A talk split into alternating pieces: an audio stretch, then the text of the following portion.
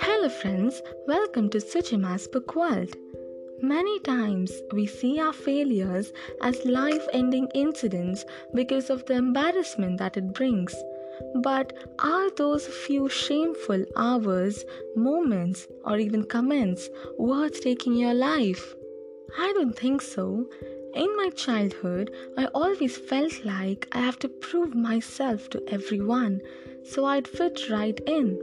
But eventually, I realized that nobody cared. There will always be someone who could replace you. Society is harsh like that. If you make it to the headlines, it'll celebrate you. But if you decide to kill yourself, you'll just be another news for them. They won't care. You have to live for yourself. Whatever you do, do it for yourself. Suicide is never an option, it's just a choice. A choice that you believe will solve your problems. But do they really?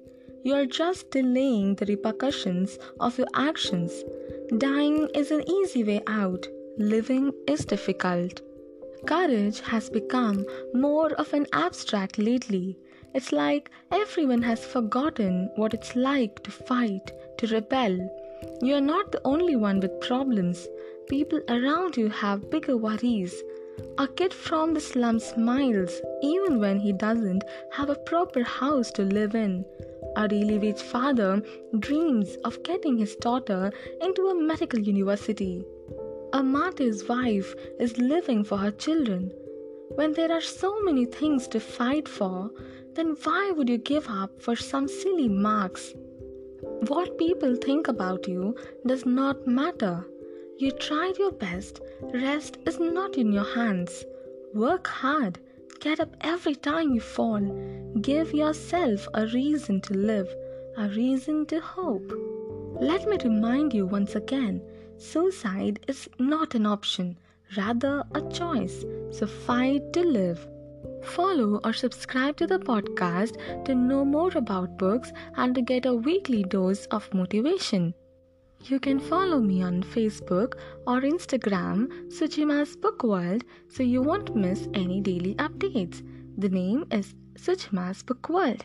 S U J I M E S B O O K W O R L D.